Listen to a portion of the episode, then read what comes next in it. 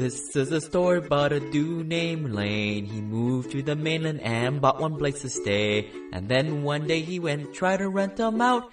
And then he became one real investor man. Today on Simple Passive Cashflow Podcast, I'm going to talk to Andrew Howell, who is a estate planning attorney. He specializes in building trusts for your family, also asset protection. As you guys know, I try and bring on guests to uh, offer their insights, but I always suggest hiring your own professional to um, tailor things on to what you've got going on. And I try and bring the guests to so I can ask the questions that I would ask if I were sitting in your shoes so you guys can get more data points and learn about what you're going to ask for. I believe that you usually have a basic level of knowledge before you start engaging with a professional. Just like investing, you got to pull the trigger at some point, but there's a basic level of stuff that you should know before going into it. I'm pretty excited about this new entity structure that I'm building for myself. For those of you in the mastermind and my current investors in my deals, uh, you'll hear about my Fort Knox strategy, which uh, makes LLC creation and all these entities look like child's play when you uh, learn what I'm trying to set up for myself. Email if you got any questions in the future that I can feature on the next Ask Lane podcast or the monthly email newsletter that I'm going to try put out. And uh, enjoy, guys. Take some notes overwhelmed by the amount of stuff is on Simple Passive Cash Flow? Don't know where the heck to start? Go to simplepassivecashflow.com backslash start to sign up or text the word simple to 314-665-1767 for the curated course to get you up to speed on the past two years of content. Again, join the free web course, The Journey to Simple Passive Cash Flow. Go to simplepassivecashflow backslash start or text the word simple to 314 665 1767. Hey guys, this is Lane with the Simple Passive Cashflow podcast. Please make sure you go to the website, sign up the Hui Deal Pipeline Club to get access to deals I come across. And for you guys who don't know, the Hui Deal Pipeline Club is a free investor club where I filter investments and underwrite the numbers and partners myself. Unlike other investor lists and groups, mine investors have personal access to me and know that I personally have skin in the game and investing alongside you guys. So uh, also, please go and share this with friends because if you don't, soon you won't have anybody to have a midday lunch with when you're uh, not doing anything and figuring out what you're going to do after you have all the simple passive cash flow you want. So today I have Andrew Howell. How's it going, Andrew? It's going well. Thank you so much for having me. Yeah, so it's been a while since we had a real life lawyer on here and to talk about asset protection. But Andrew's from York Howell. You can find him at yorkhowell.com. But he's the co-founder and managing partner of a law firm, York Howell and Guymon, who Correct. advises on estate and asset protection and business structure. Because I know a lot of the guys have been having a lot of questions and maybe we can you know every situation is different right andrew? Maybe we can kind of talk through different different uh scenarios so guys can get a little bit better picture and kind of point their uh their their boat in the right direction. But maybe let's talk about on the big stuff first and uh you know you in your book entrusted you wrote about the term asset protection and uh, which often means different things to people. What are the two most important factors that come to asset protection in your opinion yeah, so asset protection planning can mean a lot of different things to different people, but it's really, in my opinion, because there's so many of us yahoos out there that are talking about asset protection planning in so many different ways. In all honesty, I think that asset protection planning should mean the same thing to everybody. Uh, it's it's in my mind a pretty simple idea that you have the opportunity to create barriers between assets and potential creditors that you might have that make it harder for those creditors to get after those assets and therefore making it likely or at least more likely that you're going to settle a lawsuit in your favor. And that's the that's the heart of asset protection planning that, that you want to be in a position that if you are ever involved uh, with a creditor coming after the, you that you can look at that creditor and say to him in as, in as many legal ways look spend all the time and money you want coming after me and even if you're successful which of course there's no guarantee you will be because I'm going to fight you the whole way tooth and nail. But even if you are successful and you get a judgment against me, I don't have any assets that you can collect upon. And putting yourself in a position to bargain and settle that lawsuit is extremely important because 95% of lawsuits will settle before they ever get to trial. And that seems to me that it's imperative upon you to put yourself in the best position to settle that lawsuit. So, again, in my mind, that's what it should mean to everybody this idea that, yeah, I want to protect my assets. You know, we talk about, or I say that I'm an estate planning lawyer, but in my mind, that's a really broad topic because what's in your estate is everything, right? All of your assets, your business interest, your real estate, life insurance, money in the bank. That builds up your estate. Now, when people hear the term estate planning, they immediately jump to wills and trusts and what happens when you die, and that's certainly part of it.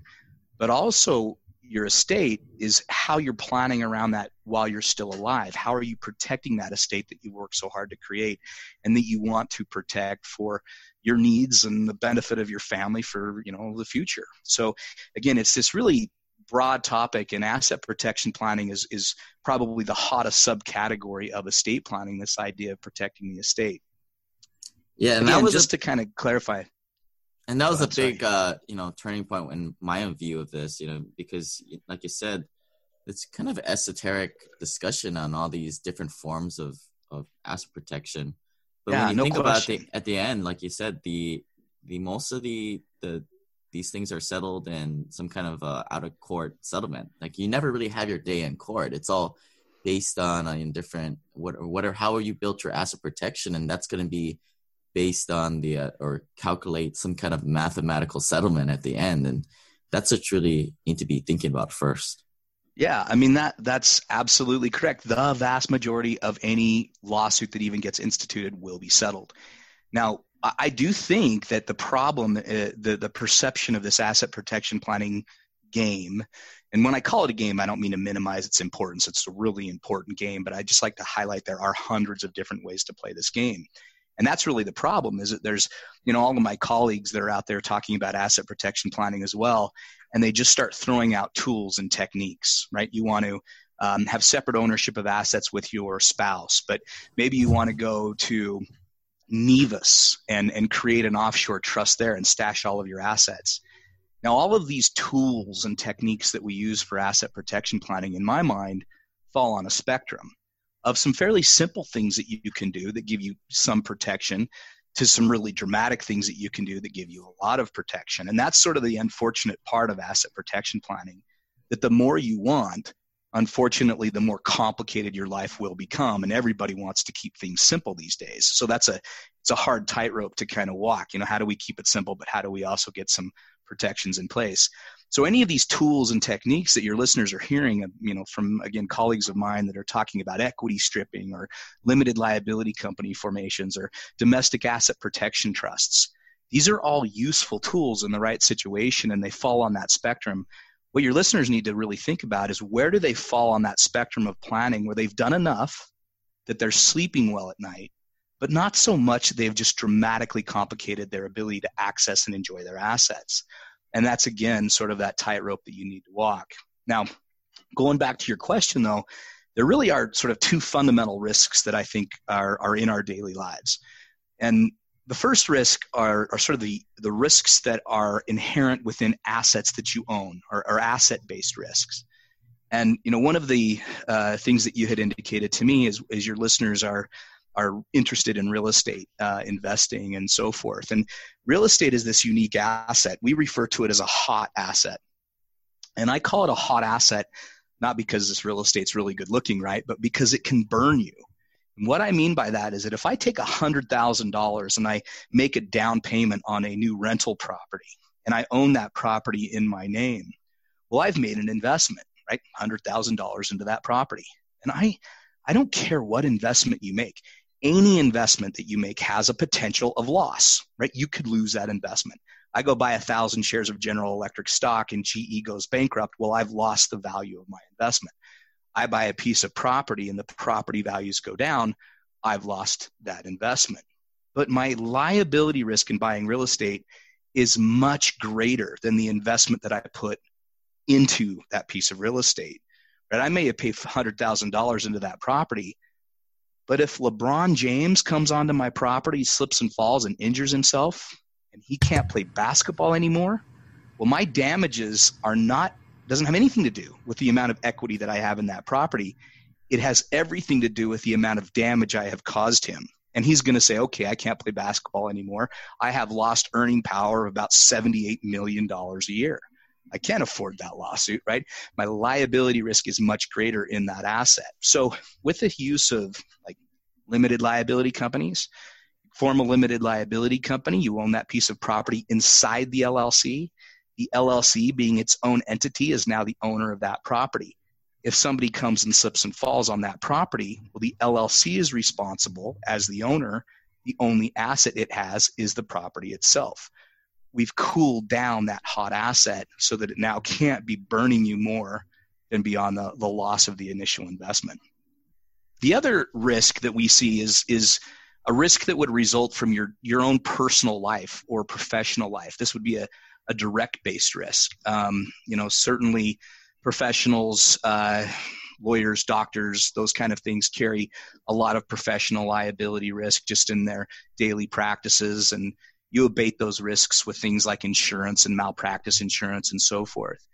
But you also have heightened liability risk directly the more successful you become, right? That bullseye gets bigger on your forehead as its perception, as a perception of deep pockets appear and and you know i don't like to to work on this fear monger basis that just because you're going to walk out your front door you're going to get sued but unfortunately we do live in a litigious society and there were about 21 million new lawsuits filed last year in the united states so again the idea that the more successful you become the more um, uh, contracts you get involved in the more deals that you're making the more interaction you have with clients or so forth you are now raising that liability risk.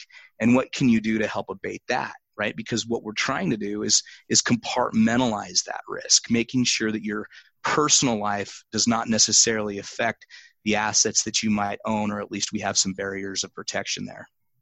Yeah, and I think uh, I've probably explained this in a different terms, but same thing. You have the uh, liability within the the LLC with the uh, you know somebody trips and falls or people are partying on the deck and they they fall and sue you from inside the asset and of course the outside attack which is you know you going out maybe killing somebody driving maybe uh, you know you're working at your day job which is outside the asset in this case and um, you know you get different liability suits there so you can comes at it two ways and i think Absolutely. we're talking about the same thing yeah, no question. And you know, on that kind of direct based risk, what we we we'd like to use, you know, limited liability companies partnerships as well, but for a different reason. Right? With the asset based risk, it was to compartmentalize that risk, put a piece of property inside an LLC that so if somebody slips and falls, that LLC is getting sued. But then we typically use sort of a holding company structure where we'll form another LLC in a state like Nevada or Wyoming or Delaware that has charging order protections. And and it's like if my wife and I own a limited liability company together in the state of Wyoming, and that LLC then owns LLCs underneath it that hold those properties. Now we're getting both of those risks, the asset-based risk abated, and we're also getting the direct-based risk abated. And the reason is is that if I get sued, I don't own those underlying assets, right? I own an interest in this limited liability company created in a state like Wyoming. And what that means is that if somebody were to come after me and sue me personally, and they spent the hundreds of thousands of dollars that's necessary to go through litigation, and they don't want to settle, and they take me all the way through a trial, and the court agrees with them that I caused them damage, and they get a judgment against me, well, their method of collection against my LLC structure in a state like Wyoming is getting this charging order, right? And all the charging order says is that if the LLC were to ever distribute me anything, it's to go to my creditor, not to me. Now, of course, the LLC is also owned by my wife, and the LLC might decide that we'll just start making distributions to her. And this charging order that my creditor is holding is not ever getting paid. So there's this. It's used in a combination of ways for for different reasons, but uh, but really meant to to be a, um, a charge against those two uh, risk levels. Yeah, so maybe it'd be, it'd be good to talk to uh, you know some examples here. You know, so I call it the good, better, and best structure. I think the you know when you're talking about having that intermediary holding company, Delaware, Nevada, or Wyoming are usually some of the more um, most commonly used ones. I'd probably call that one of the best, and then that tier three of asset protection strategies. But you know, when people are first getting started, what they're doing is they're, they're just either buying it in their name. You know, like take someone that lives in California or Seattle or Hawaii, and they're buying a property in Atlanta, for for example. What, what are some of the questions you're asking there? You know, maybe of course it always depends. You know, what kind of assets are they trying to protect on the personal side? But uh, what do you think is the appropriate amount of protection there? Wow, that's a that's a really tough question. Again, again, I, it really, in my mind, depends upon the client's desires, and and I do honestly believe that the more effort you put into this, the the, the benefit will be greater, obviously. And I, I know that people sit there and they go, "Oh man, this sounds like a lot of over planning." But in reality, it, it doesn't have to be as complex as everybody's thinking, right? And like in my situation where I was describing earlier of having the holding company there in Wyoming and then sub LLCs underneath it. Well, if it's structured the right way, there's really only one tax return that gets filed, which is at that partnership level. All those LLCs underneath it, um, which are considered single member LLCs, are disregarded and don't require a tax return. So we're not talking about thousands and thousands of, of tax returns. Now, it is true that you want to run each of those LLCs independently, right? They have their own bank accounts and the finances are the financial transactions are going correctly in and out of that account for the assets that that LLC owns. And that does create some administrative headaches. Now, I think some of the things that go into the decision, though, here in, in what you're asking, Lane, is um, you know potential costs right? This has to be cost effective and certainly you've got legal fees and so forth that go involved in setting all of these things up and you have ongoing maintenance costs. And and depending upon the state that you're operating in those ongoing maintenance costs may not be insignificant right? California you mentioned you're paying $800 a year just to have an entity within the state of california. Uh, not only that, California is so aggressive when it comes to their taxation. Um, I mean, I I have a number of clients that are in the Amazon selling business, and California is just being so aggressive with collection of sales taxes. It's it's a very big issue going on right now. So, so some states make it more difficult to to do business within uh, a kind of a reasonable economic framework. So that has to come into play. But like forming a Wyoming LLC shouldn't be that difficult, and and so I, I have a hard time saying, okay, what's you know good, better, or best because in in in my mind there, there is only the best and that's what is appropriate for that client. What are they willing to put into this? How much protection do they actually want? And you know what i do is the discovery process right? We meet we talk with the client we find out what their ultimate objectives and goals are. And you know if i have a, a husband and wife that are retired and they're getting involved in real estate investing but they don't have a lot of direct based risk in their own life um, well, you know, maybe we change that estate planning structure in some kind of way. But if you've got a client and he's got, you know, five rental properties that he's purchased, I think that it has to be the advice that you do set those up in separate LLCs. Now, they might very well come in and say, okay, no, I'm not ready to do that. I want to have at least some protection. So I'm going to create one LLC and I'm going to own all five of those properties in one. Well, certainly that's better than doing nothing. Absolutely, no question but they've got to realize that they're compartmentalizing all of that risk in all five of those assets right? We're holding all of our eggs in one basket. Somebody slips and falls on one of those properties. Well the equity in all five properties are now uh, is now potentially at risk. So again my job is to say look this is the best way that we can be planned and protected and and where do you want to go up to that point in time I mean, we can get crazy with things. Like I had a client who we set up a trust in Nevis for a, a, few years ago because he had had this major liquidation event. And he wanted to really have protection of those assets to create kind of a, a family legacy based upon our book. And he really liked those ideas. And he was willing to put in that effort and deal with all of the administrative headaches that go along with it. But he also has a family office he has an in-house CPA, he has an in-house financial advisor, and they can take care of the administrative headaches that go along with that. So again, yeah, it's this tightrope that we need to walk. We really got to find out from the client's perspective what are their goals, what are they wanting to achieve, and and what is their risk level, and then we just try to work planning backwards into that. All right, and you know, I'll say from the other end, from the investor standpoint, I see a lot of investors putting the cart before the horse. They go in, they got one rental property. And I mean, I'll just say from my own experience, I didn't have any asset protection for about three years at least. But Yeah. then again, I, I you know I was in my 20s. I didn't really have anything to lose to. I No, and this is yeah, the biggest the biggest hurdle in my in my profession, right? This blood sucking vampire lawyer wants to talk to you about death and taxes.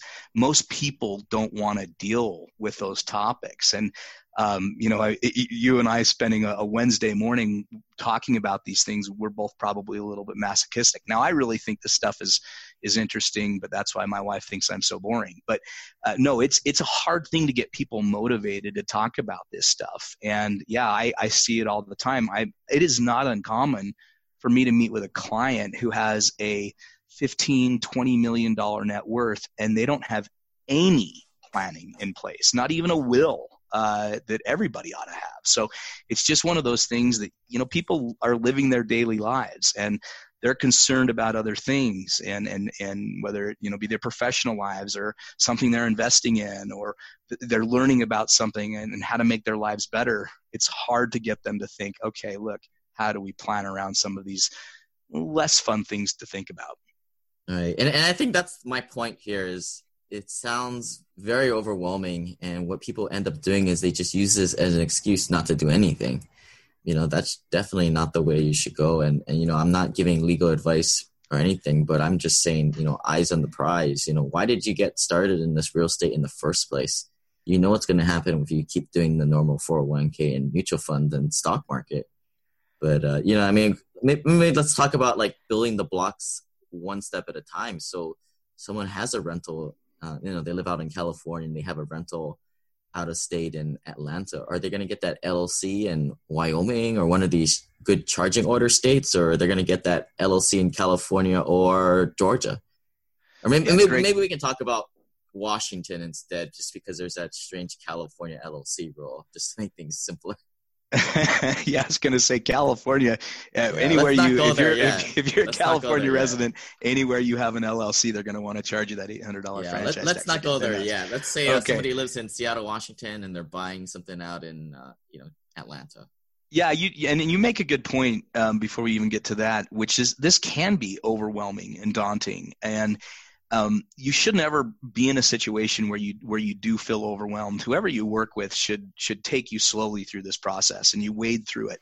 Right? You've you've got this elephant, uh, and and how do you eat an elephant? Well, one bite at a time. So the best thing to do is in my mind you concentrate on your family protection first and that's why i i always like to deal when i'm working with clients with helping them get their wills and trusts and power of attorney documents all in place so that we now have that family protection component in place and then you know we can do it at the same time but usually it sort of comes uh as a next level sort of this idea of asset protection planning. But you know going back to your direct question if i'm a washington state resident um, and i own a, a property in i think you said atlanta um, well what i want to do is is i want to form an llc in the state of georgia uh, there was a, a bad court case that occurred a few years ago down in Florida, actually, where a uh, property was owned by an, uh, an LLC that was not a Florida LLC.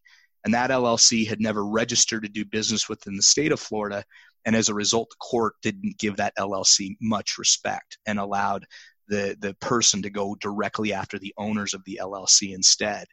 And what that did is, is sort of hit home that, look, if you're going to do a property in Atlanta, well, you want to form that LLC in the state that pro- that property is located, or at the very least, have your Washington LLC uh, registered to do business within the state of Georgia. Now, why I'm not really a big fan of that is now you're just paying two registered agent fees, right? You have one in Washington for that company, and then you have it also in Georgia because you have um, registered the business to do business there. So I say just start it in, in Georgia and not have two registered agent fees to pay. Now, the problem is is that Georgia does not have the LLC protection that we talked about before with the charging order protection, meaning that if my wife and I own a LLC in Georgia and um, somebody were to sue me, they theoretically could go more against my interest in that company besides the charging order. They could theoretically foreclose that charging order. Um, and therefore become a, a member with some limited rights in the LLC, but they could still become an owner to a certain degree, which we don't want. So I'd still stress that in that situation with owning property outside of your given state, that having an LLC as a parent company in a in a state like Wyoming or, or Nevada or Delaware would be great. Now, I keep using Wyoming as as, as an example. Um, it's one of our favorite places to do it. It's it's a very economic place to do it. Nevada used to be. They've they've really increased their fees and it's become uh, more expensive to do business within the state of Nevada. I think that they're too close to California, maybe through osmosis, they're getting all their bad habits. But Wyoming actually was the first state in the nation to even allow for LLCs back in 1977 and I, you know, I know it's kind of funny to think of Wyoming being on the cutting edge uh, of anything, but when it comes to LLC laws, they are. So I like I like these states. We also do, you know, Alaska and um, Tennessee and South Dakota have also op, uh, uh operated with some charging order protections in their LLC laws. I think I just want to point out, like this is you're starting to build the blocks here. You know, you started with that first LLC, and then you, now you're talking about building that second LLC, which will own that first one in Georgia. It's a, it's a phase thing, is the way I see it. Uh, yeah, absolutely correct. I sorry, I, lost my mic there for a moment. Yeah, it's um, take it one step at a time and and proceed at your own pace. Again, the fact that you're doing anything has to be looked at as this this wonderful. Uh, uh, uh, I mean, you're doing an amazing thing here, whether it be just for yourselves and protecting your assets and securing your life, but you're also doing an amazing thing for your family, right? A, estate planning. My grandfather was an estate planning lawyer himself, and he always said that estate planning was this act of caring because you're doing something nice. You're caring for that next generation. But then he'd always slip in, but you've got to care enough to act. So the fact that you're doing anything, I think, is great. And just go into it at your own pace. Now, I have clients that want to dive into the deep end and get everything protected to the nth degree. That's certainly fine, right? We all have these personality types. Everybody takes Myers Briggs, right? So it's one of those deals where you have to play to your strengths and and uh, but then also surround yourself with those advisors and professionals they're going to hold you accountable and make sure that this stuff gets done. There's always going to be a level of apathy that develops where you're sitting there saying oh man i don't want to talk to that bloodsucker again today. But you've got to you've got to put that effort you've got to have that mental commitment to to get through it. And so what are we uh what are we going to tell our friends out in california? Are they just out of luck? They just have to pay that $800 fee? No they certainly live in a beautiful state. Okay right? Now, I love California. You have to understand we have a property down there that we've had in our family for my whole life, and uh, down in San Diego, and and I really feel like it's my second home. I used to spend my summers there, so I love California. But I'll tell you, I'll tell you, I don't know what the taxing authority is thinking about. I I, I don't have. I, mean, I had a a brother uh, team that are real estate investors and they do these large, you know, Freddie Mac and Fannie Mae loan type of, of transactions. I mean, they're very, very wealthy people. And they moved from California because of the tax issues. Um, they're they're now residents of Utah. Now Utah has a 5.2 percent state income tax, but man, this was huge for them because they went from about 13 percent down to five percent. That's a meaningful difference for a business owner. And what is that doing for the state's economy? It's just pushing business out of it. I don't know what California is doing. They need to they need to start looking at how they're going to attract business back into that state. I recently came back from kicking the dirt in the high elevations in Panama. The site of the investment I am proudest of in my personal holdings, which is turnkey coffee farmland parcels. Coffee, cash flow, and a legacy investment with turnkey management. Go to Simple Passive Cash Flow backslash coffee to get a parcel in your mind before the whole mountain is gone. So at this time, what is uh what is an investor to do? Because I mean, if you're owning just you know one or two properties, that's cash flowing you know a couple hundred bucks a month. It's you know a few thousand dollars a year. I mean, that eight hundred bucks that's like a quarter of your your uh, profits right there. I mean, at at some point, a lot of people are just going to say screw it and just not even have an LLC, just do something else. Yeah, and there I mean there's certainly other options. Again, remember that an LLC is just one of these tools on that list. Um, there are other options. Uh, there are, are, are various types of trusts that can provide great asset protection planning. In fact, we oftentimes will use um, what we call a domestic asset protection trust in combination with LLCs to give some greater protection there's some tax planning things that can be done where um, trusts in states like Nevada can be set up where they are responsible for the taxation of, of the income uh, as opposed to the person directly. Now, California is really aggressive in, of course, um, combating that, but as long as you do it again according to the code and in a reasonable way, you should be able to to get some abatement. Um, really, though, quite honestly, California has taken such an aggressive stance that if I'm in California and I own a LLC in Ohio, well, uh, California is taking the position that because I am in California, I am still doing business in California with that LLC, even though it's in Ohio, and I'm now potentially having to pay that franchise tax. I mean, it's it's aggressive to to a degree that is is again just pushing all of who I would consider, you know, some of my more wealthy clients out of the state of California. I mean, it really is an exodus. Now they're still keeping their homes there because they like to visit, but it's no longer their primary residence. They're living full time somewhere else. So it, it's a bad deal. It's it's and it's a vicious cycle because it's going to continue on. What are they doing? Like living 180 days in in Las Vegas or Hawaii or something like that? Well, I mean, yeah, you go through all those those procedures to make sure that you're doing it the right way. Um, I, you know, I like with the clients that I mentioned earlier who had now moved to actually they moved to Park City here in, in Utah. Um, no, they they physically move. They spend most of their their the year here, probably more like nine months out of the year. Uh, and then they're also big skiers and so forth. But then they'll go back and, and still maintain their their homes in California, and their children still live there. They're all grown with kids, and so they're still they're still um, traveling back and forth. But you know, most of us don't have that luxury of being able to pick up and move because we have the huge deep pockets that allow us to go and buy a property and and and still be able to function under our business in such a way that that it doesn't cause a huge disruption to our life. So no i, I feel you but what we've got to kind of do is look at those objectives. What are we trying to accomplish? Because like with a domestic asset protection trust like i just talked about the cost in setting one of those up is is substantial in in and of itself. And you know these are the the sort of the the newer type of asset protection trusts that are out there. Years and years and years, people would go to some offshore locale, right, the Cayman Islands or Switzerland, and we're going to stash our money there. Um, in 1997, Alaska started to allow people to do the same thing domestically, meaning creating a trust for their own benefit, putting assets inside of that trust, and as long as they go for a certain period of time without creditors attacking those assets, the assets are now beyond the reach of creditors. Alaska, that's a three year look back period, but Nevada has adopted a statute like that, and it's a two year look back period. My home state of Utah actually has one. We have a three year look back period, or we can also do a couple of other things that quicken that look back period to only 120 days. So there are there are options that we have out there. It's not necessarily the use of a limited liability company that, that is the end all be all. So some of the listeners are starting to get into private placements, and that's kind of where I've been heading um, these last uh, few transactions. Um, I've been mostly in the general partnership or the GP for short. Um, a lot of guys are more, you know, on the passive, more on the passive side is the limited partner or LP. What's uh, what are your thoughts on protecting yourself as an LP in one of these bigger syndications where there's a PPM involved and you know there's the general partners?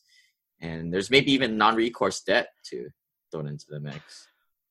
Yeah, so this is you know I I, I have been practicing now about 16 years, and so I I lived through the the Great Recession. Uh, and I am I am seeing this a lot more. It feels in some ways a lot like 2006 in, in what people were getting involved in. Um, now that had a whole bunch of different economics behind it with the the, the, the mortgage-backed securities and all those kind of things that caused issues. But the the issue that I have with PPMs, and it's by the way, I want to make this really clear. I am not an investment advisor. Please do not take any in my investment advice. But the problem I have with PPMs is you are losing control. Right.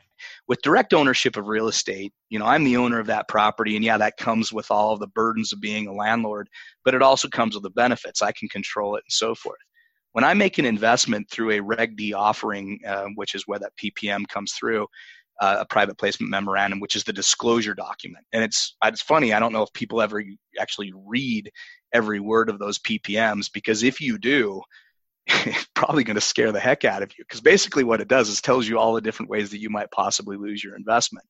So a PPM in my mind is not is not necessarily bad or good, but what it does require on the part of the investor is much more due diligence.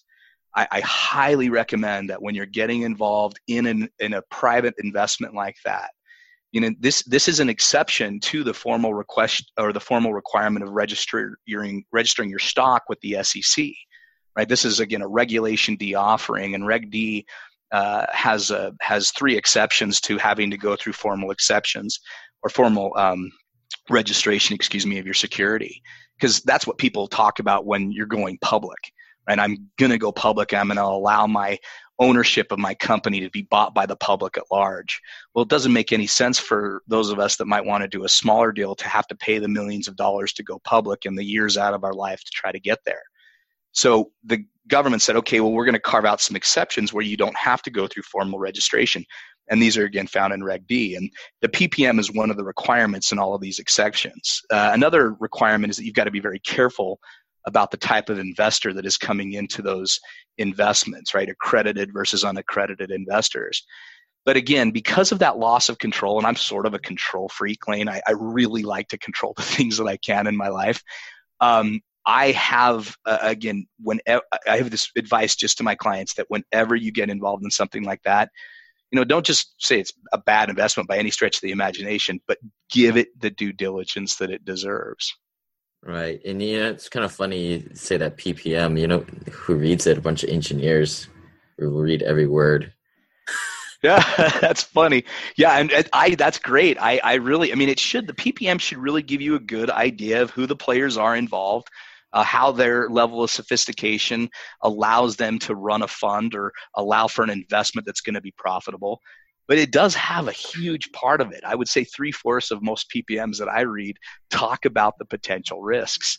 And it's like it's sort of like when you're watching TV and you see the advertisement for a, a, pres- a prescription drug, right?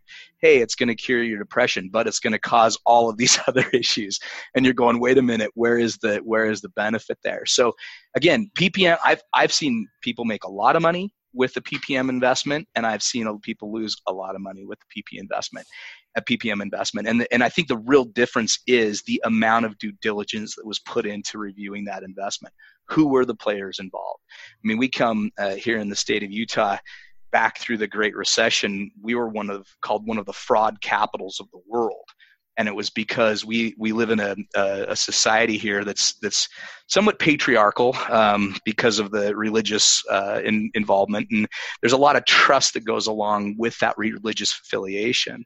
And unfortunately, some of these scrupulous, you know, investors were going around and using that relationship within the community to get people involved in programs that that were basically Ponzi schemes, and they were doing that through P- private placement memorandums. But the problem was, is people were looking at these PPMs and saying, "Oh," and it was a really interesting uh, sort of phenomenon that they would see these rate of returns, which were like four, five, six percent a month rate of return that these investments would pay.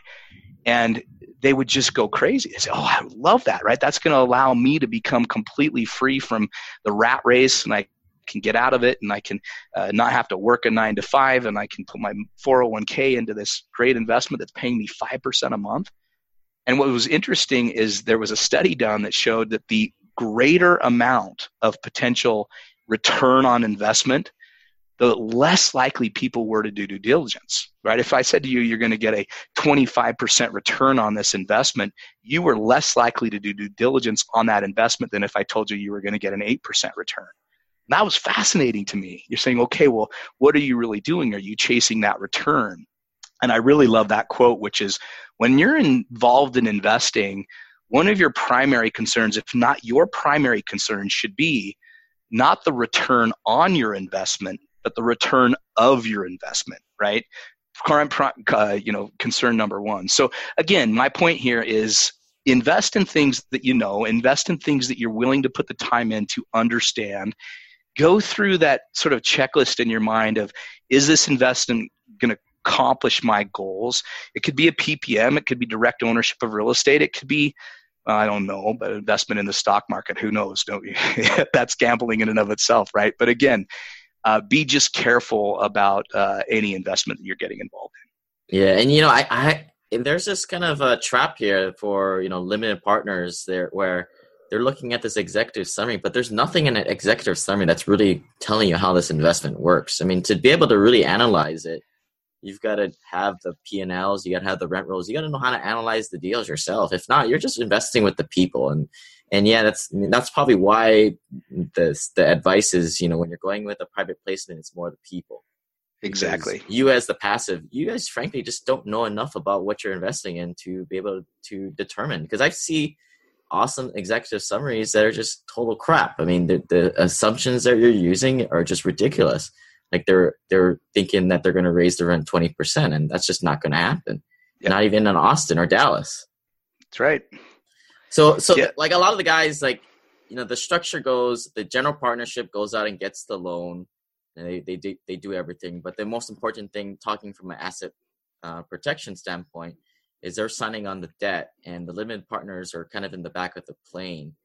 Now for a limited partner coming in bringing 50 or 100 grand into a deal is is there a need for an llc to insulate them? Or would no, it be just fine going personal it could be again um, you look at that that asset and, and whether or not that asset carries risk with it right? The asset itself is a limited partnership interest. It's not a direct ownership of the assets underneath that limited partnership. And limited partnership laws say that a limited partner in a formally created limited partnership does not have personal liability risk if something goes wrong within the partnership. Now, general partners typically do and that's again something that we've got to you know, be careful about is what does that partnership agreement actually state? What kind of liability abatement is there for the general partners? How are we holding that general partner interest? But if you're buying a limited partnership interest no. I mean again the asset itself is not going to create any direct liability risk to you. But from the converse right this limited partnership interest that you bought is a valuable asset. And if you were to get sued how do we make sure that is protected? Meaning it's not owned by you directly. And so you know i do have like in my structure my parent entity that owns a number of sub llcs we have some property down in southern california so i do have a california llc down there that owns that property. I have another LLC underneath my parent that owns my my cash and liquid assets and life insurance and those types of things. Then I have uh, another LLC that owns intellectual property in the book that we've written, and we actually just got done with our second book. So it's um, it's this idea that I want to have those assets shielded from me personally, even though, like with my intellectual property rights, the books, I'm not going to get sued over one of my books, right? They're not. I don't really give any major advice that people would rely on and, and, and to their detriment. So I'm not too worried about that asset itself, other than the fact that I want to protect it protected. So again, that LLC plays both parts. Right. That was what my lawyer told me, but it's like if I have the LLC, I might as well use it too. For absolutely for LP and well, and the, and the other thing, the other thing that's really nice about that kind of holding company family LLC, sometimes people refer it to, is a lot of our generation lane is thinking about the idea of wealth transfer in a different way, and this is really what our book was based about. Entrusted, that you know we're looking at our next generation as our desires with at least within them as being self-reliant and being able to produce on their own. We don't want, you know, trust fund babies or trustafarians that are just sitting on the couch all day eating bonbons because they have so much money in the bank they don't need to do anything. I like but that I think, trustafarians. but it's like right we I don't know about you but I find a lot of enjoyment in producing. Like I love it. I like to get up in the morning. I like to have a purpose to do something in life. And I think that when you lose that purpose, which is easy, if you don't have the the fire in your belly to to kind of produce on your own. Well that that is is sort of shifting how our generation is viewing estate planning in general. So much of estate planning has been based upon you know theories and ideas that were in previous generations right? You take our grandparents the the greatest generation well they lived through an area or an era within america that is completely different than any of us have ever experienced right? We say we went through the Great Recession and we were really unhappy. Well, our grandparents went through the Great Depression and they weren't just really unhappy, they weren't eating. And that caused a much different view of this idea of assets and how assets would transfer. Assets were really important because they didn't have them. And that generation viewed estate planning, right? This idea that I'm going to give assets to the next generation as an obligation like 40% of that population thought that it was an obligation. They were obligated to leave an inheritance to their children. Our generation does not feel that way. It's about 6% of our generation that feels we are obligated to leave things to our kids. What we want to do is give them the ability to make a million dollars rather than the million dollars itself. So, coming back and incorporating all of that, well, how do you do it? Well, a lot of people talk about this idea of family banking and and and keeping things together as a family. And instead of giving things to kids you make the company of the family a bank that they can borrow from right? This is the the rothschild method or sometimes it's called the rockefeller method although it's not technically the rockefeller method and now what we're doing is we're creating accountability within that family where the, the kids aren't just given things, they are loaned that money, certainly at much better interest rates they could otherwise get. So they're still getting a leg up and they have the money available when they probably couldn't get a loan at all. But they have accountability in having to pay it back. It keeps the family together because they're required to report about how their business is doing. They're required to teach each other, all of these different kind of things. And the nice thing about sort of that family LLC is that's a great place to do that family banking. Right? Like in my LLC within my family, we set aside a certain amount of money every year that our kids can choose what they want to invest in. And they've got to do research and they've got to, you know, come up with an idea of what they might want to do with that money and come up with business plans. My kids are 12, 10, and 8 and they're doing these things and they like it. They've started to kind of you know get it get creative with it. And then we also set a certain uh, set aside a certain part of our estate every year that can go to charity. But the kids get to direct that. But to do it, they've got to research the charity. And yeah, we want to give to the animals. Okay, well, great. Which one? Well, the animal sanctuary. Well, go talk to them or look at their website, do some research. And now the family's having these conversations that are much more than, hey, how was your school today right you're having these deeper conversations about investing you're opening your kids to these eyes of the world uh, and these, this education of the world that they are not going to get in school right? your yeah. kids schools are not going to teach them all of these concepts about financial management and and all of these sort of uh, you know characteristics that they need to compart or, or internalize in order to be successful in this world yeah, and I, I just want to applaud you there. I mean, you know, me growing up in Hawaii, of all places, there's a big wealth divide here. There's definitely haves and haves nots, and a lot of trustafarians here. I mean, and it's it's sad. Like, you know, I went to private school in Hawaii. Um, a lot of kids do, but even in that that little bubble, there's people with these trust funds, and now I look at them, and they're just some of the saddest people out there. They they aren't you know going after anything. They're just kind of living off the the trust fund, and, and they're just they're kind of nincompoops to be honest. Um, yeah, Lane. When I was, I have I have a direct example of that. I have a I have a friend. Um, he is actually in my fraternity. Yes, I went to a fraternity. It was fun back then. Okay.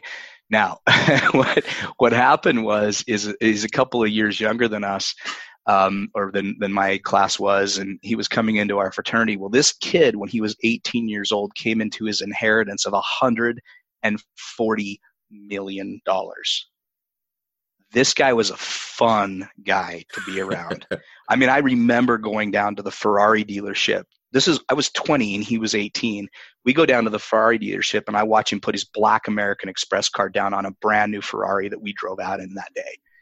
Now, if you saw this person today, he is the most unhappy human being you've ever met in his in your life.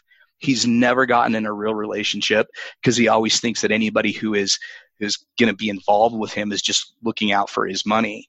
But that's sort of what he puts out there. So maybe they are. Again, it's one of those things where he was given he was given the burning log, right? His parents had created this roaring fire and they gave him the burning log and it's burned him rather than giving him the flint and kindling that would have helped him build his own fire. He didn't have to, right? He had not only did he have enough to play the game, he he had enough not to even have to play the game. And that's not what I want for my kids. I want them to be able to to have a meaningful ability to play. But I want them to feel the desire to play because it's fun. I, I don't know. You, if you would, if you look at life as a challenge and you like to accomplish things, man, I don't know how you can sit on the couch and eat bonbons. Yeah. One of the first things I looked into getting away from Wall Street were the many crowdfunding sites out there, but I just was not into paying another middleman to give me a false sense of security and then take a chunk of the profits from the operator and me, the investor. Check out simplepassivecashflow.com backslash lend or text the word money to 314-665-1767. These lending opportunities are exclusive to Simple Passive Cash Flow listeners to power operators I trust and will put my brand on the line with. Again, for more information, check out simplepassivecashflow.com backslash lend or text money to 314 665 1767. I've got another story on the other side of that. I know none of us really like that kind of example. We all kind of get a little upset. But like you know, there's also the the the person who inherits us, you know, a few million dollars, but then they're still living in that scarcity mode, and they never really uh, understand how to you know spend or create money. So you know, they, they may be rich in the bank, but they live very poor, and, and they don't spread the wealth to others. That's also another what I see too. Yeah, and it, and and doing that paradigm shift where you move into the abundance mentality, and you really do realize that there is, I mean, there's there, is an incredible world out there, and there are so many opportunities available, and and that you, you, you really can't take it with you, right? And and enjoying that asset and and making sure that you have a good quality of life. There's nothing wrong with that because if you want to make sure that what you have produced during your life is replenished and allowing you to spend it there's options to be able to do that right that's life insurance comes into play all of these different kind of things come in to really try to create for you a structure that allows you to live the life that you want not live in that mindset of scarcity. Yeah i, I agree with you. I've all the time i have. I have a client right now. He, they um, they have a, a very successful family business up in park city. They have five million dollars sitting in the bank in cash, and and uh, they were just telling me how they were really concerned about being able to come up with their taxes, and they weren't going to have the, the, they weren't going to exchange gifts with each other for Christmas to save money. I was going, wow, um, okay, that that's one way to look at the world, I guess. So yeah, it's it's an interesting uh, it's an interesting view. Yeah, and I have a, a laundry list of different ideas to put into a future trust but that'll come probably come on maybe five years from now. Who knows if it ever comes out? But like one of the uh, ideas I have is, you know, you don't relinquish the, uh, you know, the trust has a lot of money that kicks off a lot of passive cash flow, but the uh, the heirs don't get access to that passive cash flow unless they create passive cash flow on their own, and they get it like a one to one ratio or something like that.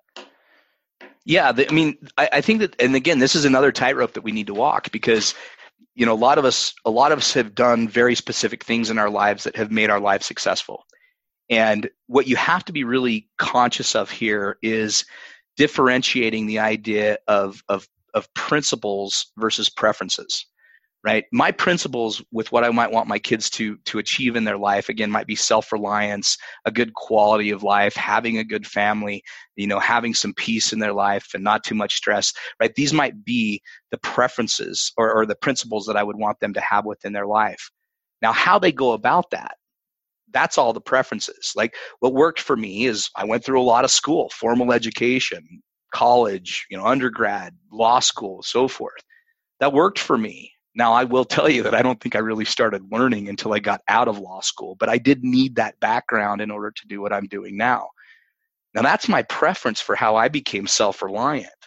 I don't necessarily need each of my kids to go to law school to try to create that uh, same self reliance as well. So, when you're getting involved in sort of putting these parameters within your trust or with any of these governing documents about how assets would be managed after your death, keep in mind that, that the better idea in my mind is to again create the purpose. What are we really trying to accomplish here? And like for example i have a client who is a, a maniac when it comes to triathlons. He does six ironman triathlons every year and he's a very successful business guy. But he spends a lot of time on training on travel away from his business. It is a very important thing to him. And he's put as one of the purposes of his trust is to promote health and fitness. He just thinks that it's added to every aspect of his life. Right, his his wife thinks that he looks better, eh, so it's improved his marriage. He has more discipline within his business. He has again this competitive nature that's come out and has been able to direct it into the triathlons as opposed to say being adversarial within his workplace. So it's really had this meaningful effect on his life. And he says, look, if something were to happen to me and I leave this trust for the benefit of my kids, one of the things I'm willing to support is their pursuit of health and fitness opportunities. He doesn't say that each one of his kids needs to go run a triathlon or, or a marathon in order to be a beneficiary of his trust, but he's now set that tone. And from in future generations, if he might not even know them, he will still be able to pass on that legacy of health and fitness that he liked. Now, that's just one example. But again, the idea here is you, getting real specific is hard because I had a trust that I was dealing with a couple of years ago. It was drafted in 1948. Very wealthy man, and he put a lot of money aside for his family, future descendants, for their education. Now, in 1948, the trust defines educational expenses as tuition, room and board, and books. That's what the educational expenses were back then. Well, this couple years ago, we had 20 great grandchildren getting into college. And now college requires you to have a laptop computer. So we made a request on the trust company that's now running this trust for the family, and we said, you know, give us forty thousand bucks so that we can go buy twenty new computers for these kids that are getting into college. And the trustee says, no, we're not going to give you that money. The trust does not provide for us to pay for computers, only books. Now, of course, that's a crazy position to take because had you gone back and you said, look, in 1948, what was the purpose behind what this gentleman was doing? Well, he wanted to promote education. And if instead of defining education as of these really specific things, he said, I want to I want to provide benefits up to the discretion of the trustee that allow my children and future descendants to compete in the most appropriate and competitive way within the school environment and they can really have anything that they need to do so. And now all of a sudden, hey, giving us that computer is not a question. So again, that's kind of the idea of, of, of, of where you want to be careful of getting too specific, whether we want to set more of a purpose, sort of that northern star that we're going towards. I think that's a great uh, example there. You know, something that's coming to mind is, know, kind of like you're a triathlon guy. I mean, maybe you're a hard charging entrepreneur, but maybe your heir just wants to be a government worker and you know be a a nice guy to uh, people they meet, or maybe they want to go to the Peace Corps for some reason. I mean, yeah, I, have got a child of my own that i am convinced is going to join the Forest Service. We have this small ranch up in Montana, and I love to fly fish and I love to bow hunt. And this is uh, th- this is the kid that hides in the back of my truck just to make sure that he gets to go on the fishing trip. If he tries to go to law school, Lane, I will slap him upside the head. It'll ruin his spirit. He better go join the Forest Service, live his life under blue skies, and having a fabulously fulfilling life doing so. Now, what they also have to do, right, and this brings up a good point, is when you're creating that benefit for the beneficiaries, you've got to be really careful about this concept of equal, right? Everybody wants to treat their children equal. But when I think of equality, I think of it in two very different ways, right? Equality of opportunity and equality of outcome, right? With equality of opportunity, I'm going to provide the same opportunities to each of my children. Where they choose to take those opportunities is up to them. My daughter is in five downs classes and plays on two hockey teams. So she might go to the NHL, maybe she'll become a ballerina. And her life path is going to be completely different than my son, who's going to potentially join the Forest Service. Now, unfortunately for my daughter, she was born to a dad who is five nine on a good day and my wife who's five foot four. So chances of her becoming a ballerina or an NHL hockey player are not good. But that's the idea, right? Is that you create the equality of opportunity. But each of those beneficiaries need to understand that there are consequences to the choices that they take. And yeah, my son might choose to go into the Forest Service. He has to understand that chances are he's going to have a lower salary than my other son that might choose to become a doctor or something like that. Yeah, so a lot of very uh, gray area, you know, discussion here. That probably it's best if people just get a hold of you and just start talking through this stuff. Uh, you know, some other things like, you know, I've, I've heard of people not giving the money through the trust if the person doesn't pass a drug test. I mean, is that pretty common too? Yeah, we put substance abuse clauses in our in our trusts. Now, um, again, you've you, you've you've got to got to decide what your own family values are, and and I've actually had with some of the the relaxing laws throughout the country, uh, clients wanting to to carve those substance issues back, where it's not just necessarily the fact that somebody might be using a substance, uh, but whether or not they're abusing the substance. And it could be any substance from a, an over the counter drug to, um, uh, you know, alcohol. It could be, uh, you know, hardcore drugs as well. But um, the the problem, of course, with a child that has a substance abuse problem is that any assets that would go to them are going to exacerbate that problem. Right? Money isn't good or bad. In fact, we equate it in our book to, to dynamite, right? Dynamite's not good or bad, but it can certainly be used for good or bad, right? It can build roads and mine tunnels and natural resources and so forth, but it can also be used to make bombs. And the interesting thing about both money and dynamite is that it's not a question of whether or not they'll make an impact on somebody who receives them, it's how big of an impact it will make. And if you have a child with a substance abuse issue and you hand them a stick of dynamite, well, that's a problem, right? So typically, our substance abuse provisions provide look, we're not just going to cut somebody out, we're going to try to help them, right? You look at the family as, as a business, and I know that that's sort of a callous way to talk about it, but I don't think so, really, in how I view it. If my family is a business, that means that every member of my family are the biggest assets of that business. And I put a lot of investment into these assets, right? I'm educating my kids. My kids go to private school. So you talked about private school there in Hawaii. I, I feel for your parents because I know what they were paying tuition wise. So it's one of those deals where, where I'm putting this big investment into these people that I love to death. I would die for any of them. Um, but looking at it in that way, it's a different mentality and sort of how you start structuring the planning um, as you go along and really what your family is going to look like. I mean, right now, so many families sort of look like a, a monarchy, right? You have mom and dad as king and queen at the top of the family, and then the disciples underneath it. The problem with that, and what we've seen, and why most family wealth transfers are dissipated by the third generation, right? We've heard this shirt sleeves to shirt sleeves in three generations is because when mom and dad pass away, there is this division of assets that occurs, right? Immediately, a $10 million estate that goes to five children is now a $2 million estate, right? Each kid has $2 million. And the erosive effect of dividing the assets can cause issues. Because as you know, Lane, right, you can get into an investment for 10 million that you might not be able to get into that same investment for two the power of that 10 million of dynamite sitting there can have a much larger impact than those smaller sticks of dynamite of two. So, you know, not necessarily thinking about dividing the assets, but holding them together as a family unit. That also means that what we've got to do is we've got to replace mom and dad at the top of the family. Or another way to think of this is mom and dad are at the center. They're the nucleus. They're the gravity that's holding everybody together. But mom and dad pass, that gravity is gone, and everybody spins off on their own. And yeah, sure, people are still getting together and having Thanksgiving dinner, but they're not talking a whole lot. There isn't much family interaction. We're starting to see this more and more as families start to dis, dis, uh, dissipate.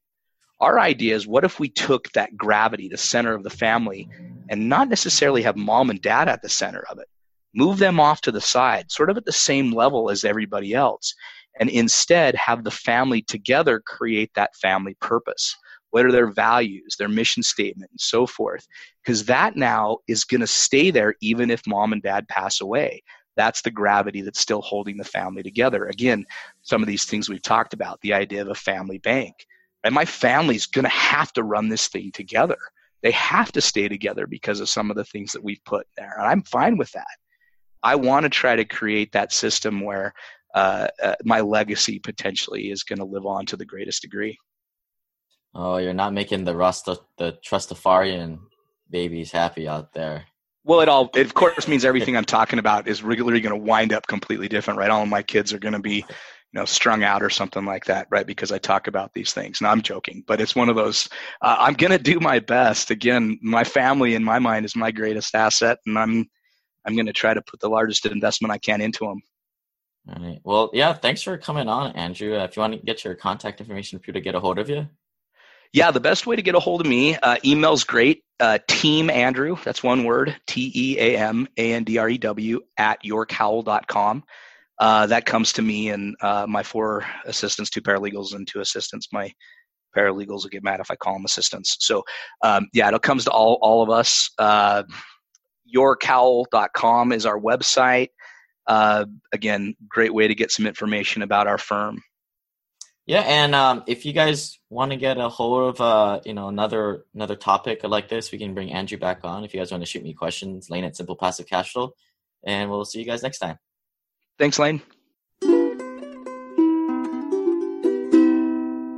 This website offers very general information concerning real estate for investment purposes. Every investor situation is unique. Always seek the services of licensed third-party appraisers and inspectors to verify the value and condition of any property you intend to purchase. Use the services of professional title and escrow companies and licensed tax, investment, and or legal advisor before relying on any information contained herein. Information is not guaranteed as in every investment there is risk. The content found here is just my opinion and things change and I reserve the right to change my mind. Above all else, do your own analysis and think for yourself because in the end, you are the only person who is going to look out for your best interests.